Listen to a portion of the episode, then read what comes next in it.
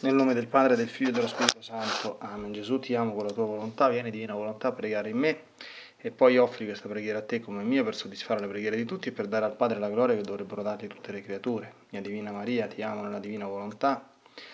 Regina Immacolata, celeste Madre mia, vengo sulle tue ginocchia materne per abbandonarmi nelle tue braccia, per chiederti con sospiri più ardenti che mi ammetta a vivere nel regno della divina volontà. Mamma Santa, tu che sei la regina di questo regno, aiutami a vivere in esso affinché non sia più deserto ma popolato dai figli tuoi. Perciò, sovrana regina, a te mi affido affinché guidi i miei passi nel regno del volere divino e stretto alla tua mano materna guiderai tutto l'essere mio perché faccia vita perenne nella divina volontà. Tu mi farai la mamma e come mamma mia ti faccio la consegna della mia volontà affinché me la scambi con la divina volontà e così possa restare sicuro di non uscire dal regno suo. Perciò ti prego che mi illumini attraverso questa meditazione per farmi comprendere sempre più e sempre meglio che cosa significa volontà di Dio e come vivere in essa.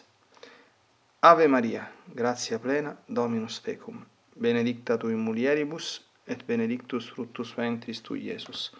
Sancta Maria, Mater Dei, ora pro nobis peccatoribus, nunc et in hora mortis nostre. Amen.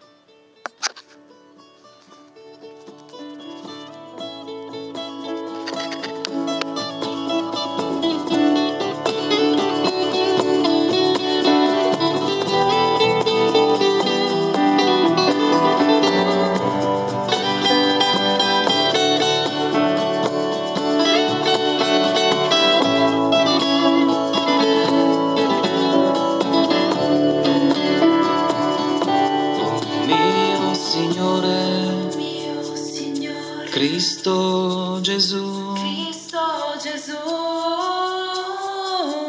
venga il tuo regno, venga il tuo regno, oh mio Signore,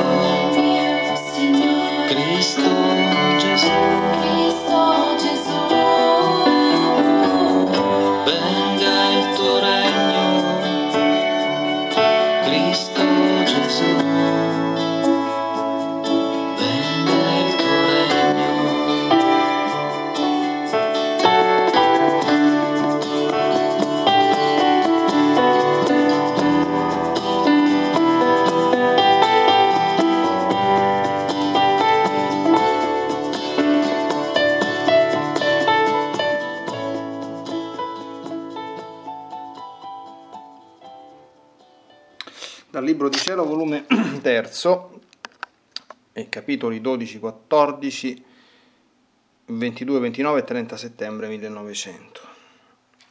Trovandomi tutto oppresso ed afflitta, nel venire, il mio adorabile Gesù mi ha detto, Figlia mia, perché te ne stai tutta immersa nella tua afflizione? Ed io, ah, diletto mio, come non debbo stare afflitta se non mi volete ancora portare con voi e mi lasciate più a lungo su questa terra? E lui, ah no, non voglio che tu respiri quest'aria mesta, perché tutto ciò che ho messo dentro e fuori di te, tutto è santo. Tanto è vero che se si avvicina a te qualche persona che non è retta e santa, tu ne senti fastidio, avvertendo subito la puzza contraria di ciò che non è santo. Ora perché vorresti adombrare con quest'aria di mestizia ciò che ho messo dentro di te? Sappi però che ogni volta ti disponi a fare il sacrificio della morte, altrettante volte ti ridono il merito come se realmente morissi. E questo ti deve essere di gran consolazione, molto più che ti conformi a me maggiormente, che la mia vita fu un continuo morire. Ed io, ah Signore, non mi pare che la morte sia un sacrificio, anzi, sacrificio mi pare la vita. E volendo io più dire, è scomparso. Essendo passati parecchi giorni di silenzio tra me e Gesù e con scarso patire, al più mi pare che volesse continuare a tentarmi per farmi esercitare un po' più di pazienza ed ecco come. Nel venire diceva, Diletta mia, dal cielo ti sospiro, al cielo, al cielo ti aspetto. E come un lampo sfuggiva. Poi ritornando ripeteva, Cessa ormai dai tuoi accesi sospiri che mi fai languire continuamente fino a venirne meno. altre volte. Il tuo ardente amore le tue brame sono ristoro al mesto mio cuore. Ma chi può dirle tutte? Mi pareva che aveva voglia di combinare versi e questi versi alle volte li esprimeva nel cantarli, ma però senza darmi tempo di, di dirgli una parola subito sfuggiva. Onde questa mattina, avendo messo il confessore l'intenzione di farmi soffrire la crocifissione, ho visto la regina mamma che piangeva e quasi contendeva con Gesù per fare risparmiare il mondo da tanti flagelli, ma lui si mostrava restio e solo per contentare la mamma concorso a farmi soffrire. Dopo poi, come se si fosse un po' placato, ha detto Figlia mia, è vero che voglio castigare il mondo, tengo in mano le sferze come per cuoterlo, ma è pur vero che se vi interessate, tanto tu quanto il confessore, a pregarmi, a soffrire, sempre un appoggio verrete a mettere tanti puntelli come risparmiare il mondo almeno in parte. Altrimenti, non trovando nessun appoggio e puntelli, a mano libera mi sfogherò sopra le genti. Detto ciò è scomparso. Questa mattina il mio dolcissimo Gesù non ci veniva ed ho dovuto molto pazientare nell'aspettarlo. E giungevo fino a, farmi, a sforzarmi di uscire dal mio solito stato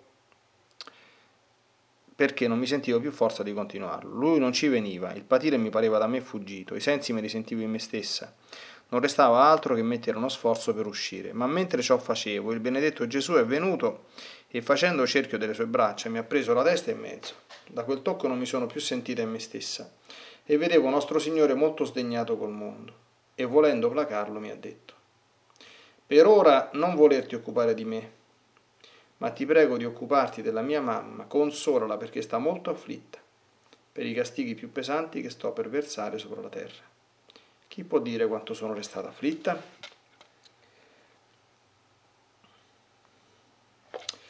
Allora, questi capitoletti contengono alcuni spunti di riflessione molto importanti, il primo dei quali riguarda quello che Gesù dice sul sacrificio della morte, che penso che sia una cosa eh, che è bene approfondire per l'arricchimento di tutti, perché questo è un tema esplicitamente insegnato da Sant'Alfonso Maria de Liguori e in termini molto molto chiari, espliciti e consolanti. Allora, noi dobbiamo chiederci anzitutto che rapporto abbiamo con la morte. Questo è un argomento che non può stare fuori della nostra vita interiore. E noi non possiamo fare come tanti nostri poverini contemporanei che fanno finta che il problema della morte non esiste, non pensandoci. Perché questa è la posizione di oggi. Non pensandoci, oppure illudendosi che questo spauracchio o possa allontanarsi il più possibile, oppure queste sono le ultime aberrazioni, ecco, possa raggiungerci placidamente senza farci troppo scomodare ecco, con una partenza poco gradevole da questo mondo. Altro in giro non c'è. I figli di Dio invece, ancora più i figli del divino volere, ci pensano e come alla morte. Anzitutto si chiedono perché c'è la morte e rispondono a questa domanda. Si chiedono perché Gesù è morto e rispondono a questa domanda. Si chiedono cosa c'è dopo la morte e rispondono a questa domanda. Si chiedono cosa accade nel momento della morte e rispondono a questa domanda. E soprattutto si chiedono come prepararsi alla morte e rispondono a questa domanda. E soprattutto pregano su come morire. Abbiamo mai pensato? Come vorremmo che fosse la nostra morte? Noi siamo di quelli che pensano che se esci di casa e ti prende un infarto e muori che manco te ne accorgi, tutto sommato ci è andata bene perché non te ne sei manco accorto. Oppure se sei una persona anziana di 80-85 anni una sera vai a dormire e non ti svegli più, ah che bella morte. Noi forse pensiamo così, Ecco, sto dicendo tutte quante queste cose perché pensare che uscire di casa una, e farsi venire un infarto sia una bella morte, perché uno neanche se ne accorge, o che si addormenta e non si sveglia più e neanche se ne accorge, queste non sono belle morti. Ecco, perché un figlio di Dio, un figlio del divino volere, sa che la morte è un momento solenne, un momento decisivo, un momento estremo.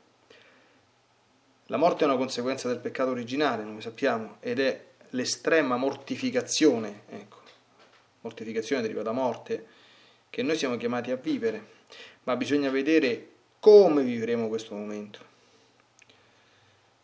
Perché la morte può essere vissuta come gesto estremo appunto di obbedienza a Dio e quindi come atto sacrificale. Quando ci credevano c'erano delle bellissime preghiere. Signore, accetto la morte che tu hai preparato per me quando vorrai farmela vivere nella forma e nel modo e nelle circostanze in cui tu hai deciso di farmi morire. E ti prego soltanto che possa arrivare a quel momento preparato, con una vita vissuta in maniera degna, ecco, con un carico di buone opere certamente compiute in virtù della tua grazia, non certo per la mia bravura, da presentarti e perfettamente pentito di tutti quanti i miei peccati, riparati tutti quanti i peccati che ho potuto fare e, e che sono in condizione di essere riparati, pianti con sincero pentimento, eccetera. Questo è il modo con cui un figlio di Dio si prepara alla morte, possibilmente ricevendo tutti quanti i sacramenti, non solo l'olio santo, ma fare anche la confessione generale prima di morire, ricevere il santo viatico prima di morire. Ecco, questo è il modo con cui si affronta la morte. Ora, il sacrificio della morte, Gesù dice una cosa molto bella, ogni volta che tu offri il sacrificio della morte ti do il merito come se realmente morissi, cioè la morte può essere un atto meritorio non ci abbiamo mai, mai pensato, non solo meritorio. Sant'Alfonso pensate che dice questa cosa, ecco, così arriviamo subito al dunque. Sant'Alfonso dice che chi fa il sacrificio della morte, cioè assume la morte come atto di obbedienza a Dio e di estremo sacrificio, quindi dice, benissimo Signore, è arrivato il termine, io ti offro la mia vita, tu me l'hai data, me la vuoi prendere adesso, eccomi, tutta tua, e dovrò morire tra pene atroci, benissimo, quello che la tua divina volontà ha disposto. Sapete che Sant'Alfonso dice, tutti quelli che hanno paura del purgatorio se lo ricordino bene, che chi fa una cosa di questo genere non passa per il purgatorio. Lo dice Sant'Alfonso. Il libro dovrebbe essere La pratica di amare Gesù Cristo, se non ricordo male, ma che, che io abbia letto queste cose in uno scritto di Sant'Alfonso non ho nessun dubbio nella mia memoria. O è questo o è l'apparecchio alla morte, ma credo che sia la pratica di amare Gesù Cristo. Quindi rendiamoci conto. Allora, abbiamo già visto no, una volta nelle benedizioni precedenti. Eh, cioè, allora, no, essere sempre pronti a morire, San Paolo scrive nelle sue lettere, ogni giorno affronto la morte, no? È un'espressione misteriosa, può essere intesa in molti modi. Affronto la morte perché volevano ucciderlo, lo perseguitavano, per esempio, no? Quindi ogni giorno affronto la morte perché mi vogliono fare fuori. E, cerco un attimo di riscamparmi vivo per predicare un altro po' il Vangelo, potrebbe essere una significazione, no? Oppure ogni giorno affronto la morte nel senso che vivo una vita mortificata, quindi ogni giorno faccio penitenza e quindi do la morte al mio corpo, insomma, attraverso gli esercizi penitenziali. Però può darsi anche che lui intendesse ogni giorno affronto la morte nel senso che ogni giorno sono pronto a partire, ogni giorno faccio a Dio il sacrificio della vita. E questo vuol dire, attenzione, che ogni volta che si compie questo gesto, questo è un gesto da compiere nella preghiera personale davanti a Gesù, è come se uno è realmente morto in questo modo, però in maniera meritoria. Ecco, perché la nostra relazione alla morte, voi capite, la nostra relazione con la morte fa subito emergere il tipo di rapporto che ho con Gesù ma tu ci credi o non ci credi che esiste la vita eterna? Ci credi o non ci credi che eh, al termine della vita tu devi rendere conto di quello che hai fatto? Maniera, la, la, maniera migliore per descrivere quando muore qualcuno non è, è, è scomparso, è venuto a mancare all'affetto dei suoi cari, è volato al cielo addirittura, insomma volato al cielo si dice dei martiri e dei santi, insomma non dei poveri comuni mortali, insomma, no? E, o, o altre cose del genere. La, la, frase, a mio avviso, migliore da scrivere anche nelle epigrafi è ha reso l'anima a Dio, perché questa è la morte. Tu rendi l'anima a Dio e Dio ti chiederà che ci hai fatto della vita che ti ho donato. L'hai arricchita di tante buone opere, non soltanto non fare il male. Ecco, ieri leggevo una bellissima ora della Passione, la quarta, dove Gesù fa tanto riferimento ai peccati di omissione. E non solo ai peccati di omissione, semplicemente alle omissioni nel fare il bene possibile. Cioè, tanto bene che noi potremmo fare e non facciamo, magari perde- semplicemente perdendo tempo. Adesso non deve campare con il patema, no? Né con l'ansia, perché patema e ansia sono cose che non stanno nel regno della divina volontà. Però ci siamo mai, perso quanto, quanto tempo perdiamo inutilmente. Quante chiacchiere inutili facciamo, o chiuchi inutili e a volte dannose, d'accordo? Tanto per, per aprire bocca e da, dare fiato. E a volte, io questo lo vedo in continuazione, con una parola inopportuna, detta a tempo sbagliato, a persona sbagliata, se, se, senza motivazioni adeguate, tanto per chiacchierare, sembra una cosa da nulla e fa danni nel prossimo. Tutte cose a cui piano piano occorre farsi attenti e non cominciare a dire eh, però così uno non può manco parlare. Eh, non è che uno non può neanche parlare, si può parlare, ma eh, teniamo sempre presente che nella nostra vita ci deve essere, io questo lo dico anche ai giovani, una coordinata di fondo, dentro cui poi, cioè quindi delle grandi scelte, dentro cui le piccole scelte poi vanno a confluire. Allora, queste meditazioni si chiamano Come ci si prepara a vivere nel divin volere. Che significa? Significa che chi le ascolta, chi è interessato, ha fatto la scelta di voler provare a vivere nel divin volere.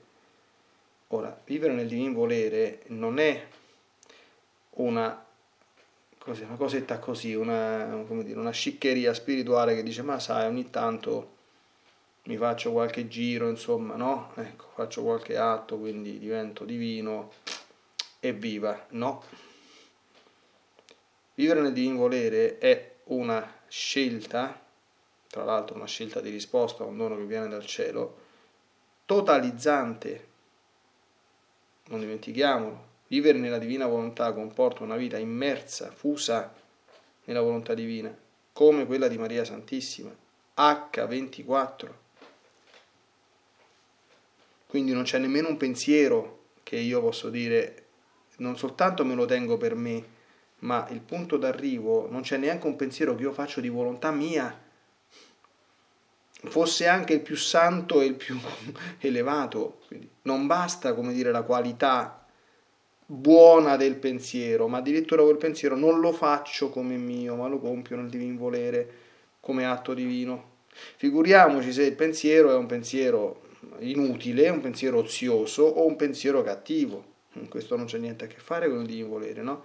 Così la parola oziosa, la parola inutile, che dice, eh, però eh, non abbiamo adesso manco la parola inutile, come facciamo? Eh, allora, per carità, non c'è nessun problema, d'accordo?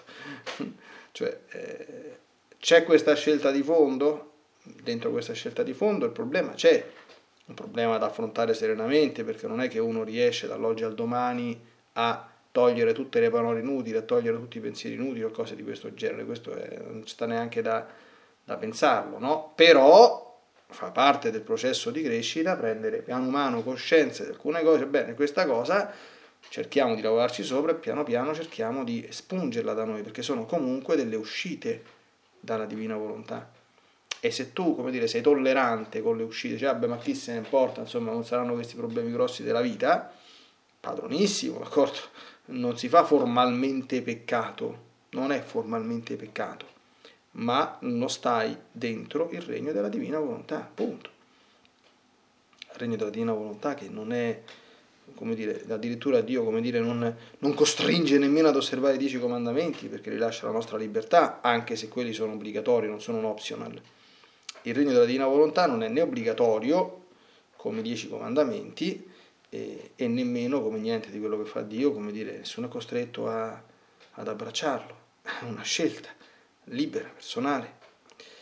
Ecco, dentro questo orizzonte allora è chiaro che rendere l'anima a Dio, cioè Un conto che noi abbiamo riempito la nostra vita di atti divini, non soltanto di atti buoni, e ci presentiamo davanti al Signore con un carico di questo genere, è un conto che noi abbiamo riempito la vita di atti umani, buoni, oppure atti umani leciti, che siamo alla soglia, come dire, di tollerare, oppure atti umani cattivi, che sono i peccati, o imperfetti, che sono le imperfezioni, tutte quante le occasioni di grazia che tralasciamo e che ci lasciamo sfuggire. Molto diversa. E anche la morte di un santo o di un peccatore è molto diversa. Eh, questo noi dobbiamo tenerlo sempre presente. Quindi il sacrificio della morte, uniti chiaramente alla volontà di Dio, che se Dio mi vuole sulla terra, diciamo uno sproloquio, 200 anni, e 200 anni anche questi sono esercizi da fare. Noi siamo capaci di mettere davanti a Gesù, senti, mi vuoi altro che eutanasia e cose di questo genere, mi vuoi mettere in croce per 30 anni, steso dentro un letto senza muovermi tra sofferenza atroce, se questa è la tua volontà, fiat subito. E non per scherzo, eh e non facendo gesti scaramantici a dire ah zitto non di niente che dovesse portagliella che dopo il Signore ti ascolta e te lo manda sul serio un coccolone. Dico, e allora? Se questo fosse qual è il problema? Se questo fosse qual è il problema? Abbiamo forse paura della divina volontà abbiamo paura che il Signore ci dia come dire una croce superiore alle nostre forze quando sta scritto nella, nella Bibbia insomma che nessuno di noi riceverà una croce superiore alle nostre spalle no? Non dobbiamo avere paura.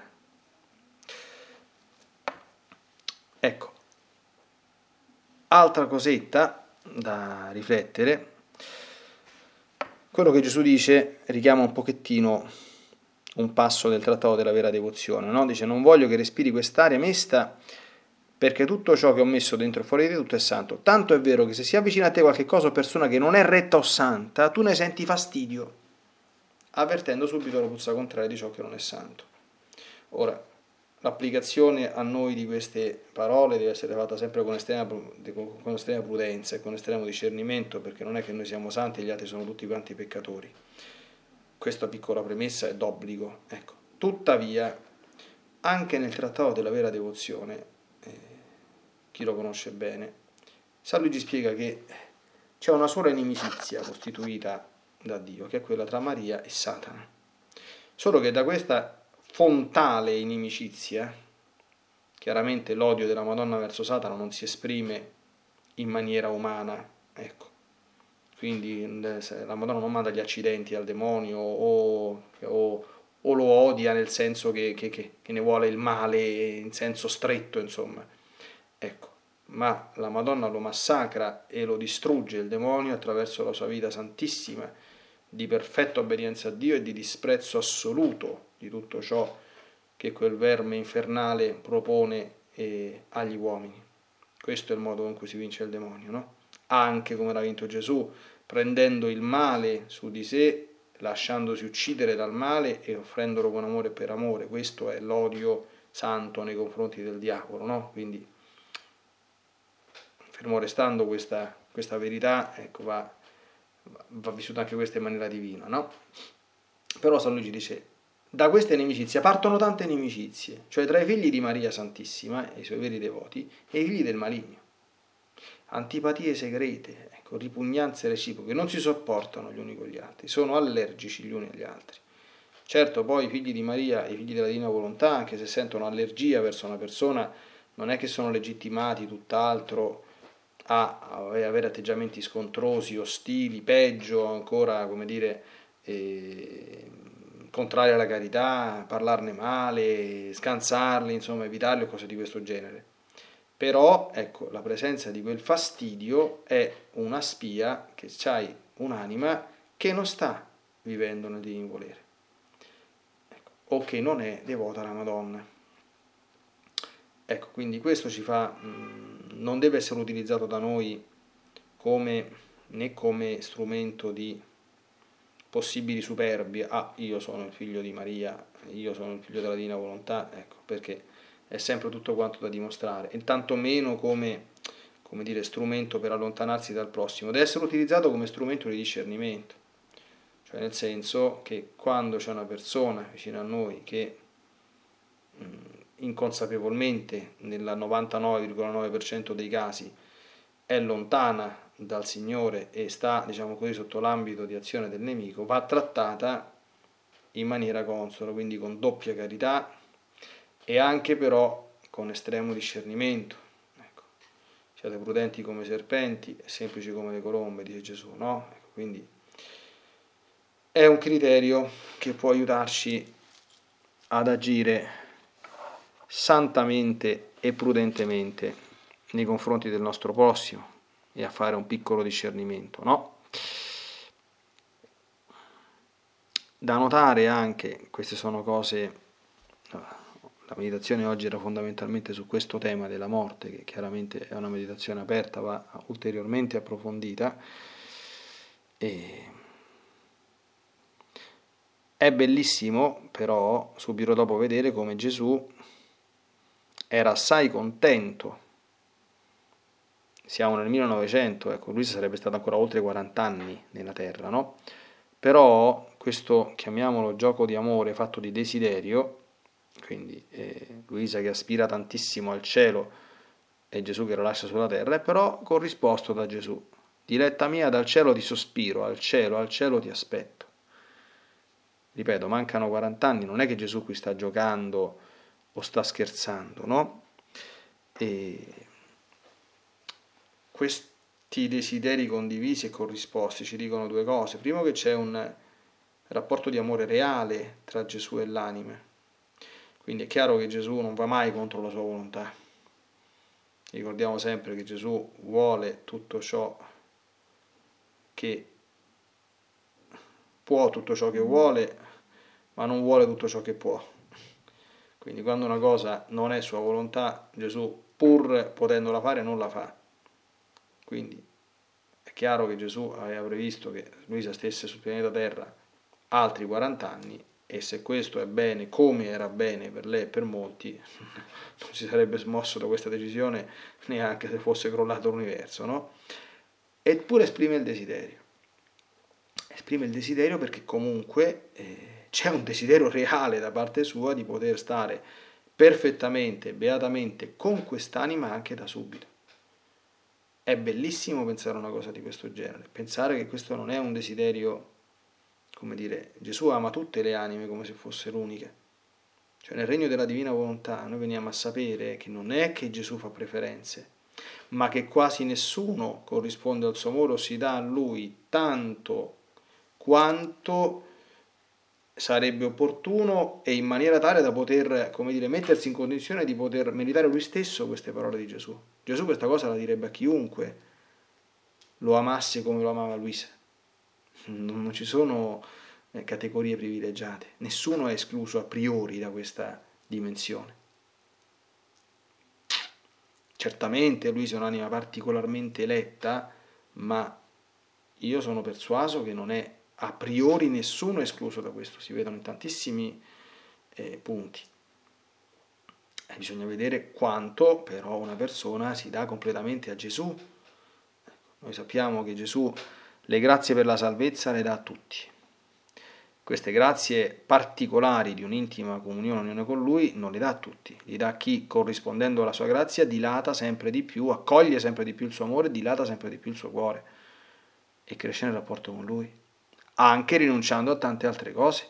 Eh, San Giovanni della Croce dice chiaramente o Gesù o le altre creature. Dice, ma a me piace tanto vedere la partita, mi piace tanto andare... Eh? Perché non c'è, non c'è, a vedere la partita, se uno non è fissato, insomma, che non sta tutto il giorno davanti, non sta, non, non è una cosa lecita. Però se vedi la partita hai rinunciato a due ore di, so, di, di tempo trascorso davanti al tabernacolo alla presenza di Gesù. Eh, I frutti che raccogli sono differenti dalla partita e dallo stare duro davanti al tabernacolo, questo è sicuro. E poi addirittura cessa ormai dai tuoi accesi sospiri che mi fai languire continuamente fino a venirne meno. Quindi, cioè, è impressionante, è Gesù che parla. E poi il tuo ardente amore alle tue brame, e questo ci, ci, ci porta all'ultimissima parte di questa meditazione, sono ristoro al mio cuore. Quindi l'esternazione di amore autentico a Gesù, i desideri, cioè dirgli Gesù, io non vedo di venire in paradiso a, a- a godere della tua bellezza, non mi importa di niente di nessuno qui, ma desidero solo te, sono ristoro al mesto mio cuore. Questo è un eco, tra l'altro, delle parole che Gesù già molti secoli prima disse in relazione alla liberazione del Sacro Cuore, no? Lamentava la freddezza, l'indifferenza, l'ingratitudine degli uomini e desiderava qualcuno che lo amasse, lo desiderasse e corrispondesse al suo amore. Questo ci collega all'ultima esortazione di Gesù, dicendo, raccomandando a Luisa di consolare anche la sua mamma, anche la Madonna ha bisogno di essere, ha bisogno, vuole essere, gradisce essere consolata dagli uomini e lo ha detto anche lei. Non c'è soltanto il Sacro Cuore, c'è anche il cuore immacolato di Maria, no? Guarda il mio cuore trafitto dalle spine innumerevoli che i peccati, che gli uomini, i peccatori ingrati vi depongono con i loro peccati senza nessuno che ci faccia un solo atto di riparazione, di riparazione per togliermene almeno qualcuno. Lo disse lei. È chiaro che in un'anima innamorata, in un'anima amante di Gesù, in un'anima che aspira a vivere nella divina volontà, questa santa preoccupazione, quindi di, unito alla coscienza che io lo posso fare, ecco, non alla falsa umiltà di dire ma te pare che Gesù, che gliene importa Gesù di un atto d'amore mio, che gli fa, insomma, no, io sono un povero peccatore, figurate se quello sta guardando un atto d'amore mio, eh, con tanti santi che ci stanno in giro. Eh, e quindi con questa scusa di falsa umiltà non glielo facciamo l'atto d'amore e non consoliamo il suo cuore.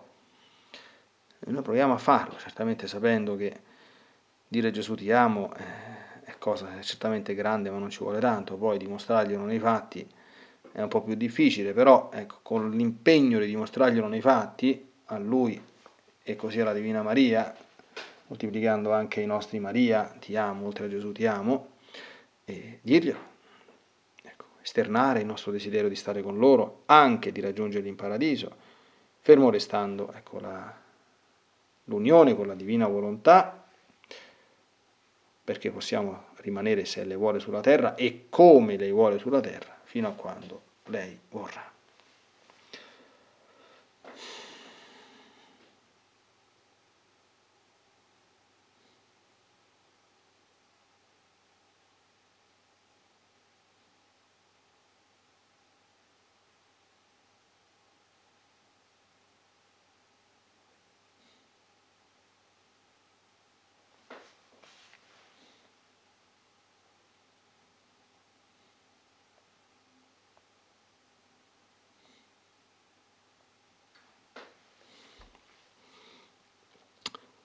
Bene, Divina Maria, ecco, abbiamo fatto questa meditazione sulla morte che conclude poi sulla, con il proposito, quindi con l'invito ecco, a fare nostre anche le tue pene per consolarle. Ecco, siamo andati, dei, abbiamo toccato dei, dei punti davvero profondi che ci interrogano anche sul rapporto reale che abbiamo con te e con Gesù. Una cosa stupenda del regno della divina volontà, io penso che sia una delle cose più belle, il suo potere di far venire fuori a nudo ciò che c'è realmente nel nostro cuore. Se c'è il fumo, ecco, di tante pratiche che però sotto le quali non c'è niente, o c'è la sostanza, ecco, magari anche non troppo appariscente, di una vita che vuole davvero essere vissuta con voi al vostro servizio come anticamera del paradiso, tanto desiderato, ma al tempo stesso lasciato al vostro discernimento, il tempo e il modo in cui speriamo tutti un giorno di poterci arrivare. Ecco, dacci tu stessa, o oh Divina Maria, la grazia e la forza di avere sempre un occhio rivolto anche a te e una grandissima fiducia nella tua potenza di intercessione e di aiuto in questo divino cammino. Nella divina volontà, nel nome del Padre, del Figlio e dello Spirito Santo, Amen. Ti benedico per aiutarti, ti benedico per difenderti, ti benedico per perdonarti, ti benedico per liberarti da ogni male, ti benedico per consolarti, ti benedico per farti santo. Ti benedico dunque nella divina volontà, nel nome del Padre, del Figlio e dello Spirito Santo. Amen. Fiat Ave Maria. As humans, we're naturally driven by the search for better. But when it comes to hiring, the best way to search for a candidate isn't to search at all. Don't search, match with Indeed. When I was looking to hire someone, it was so slow and overwhelming. I wish I had used Indeed. If you need to hire, you need Indeed. Indeed is your matching and hiring platform with over 350 million global monthly visitors, according to Indeed data, and a matching engine that helps you find quality candidates fast. Ditch the busy work. Use Indeed for scheduling, screening, and messaging so you can connect with candidates faster. And Indeed doesn't just help you hire faster. 93% of employers agree Indeed delivers the highest quality matches compared to other job sites, according to a recent Indeed survey. And listeners of this show will get a $75 sponsored job credit to get your jobs more visibility at Indeed.com slash podcast. That's Indeed.com slash podcast. Terms and conditions apply.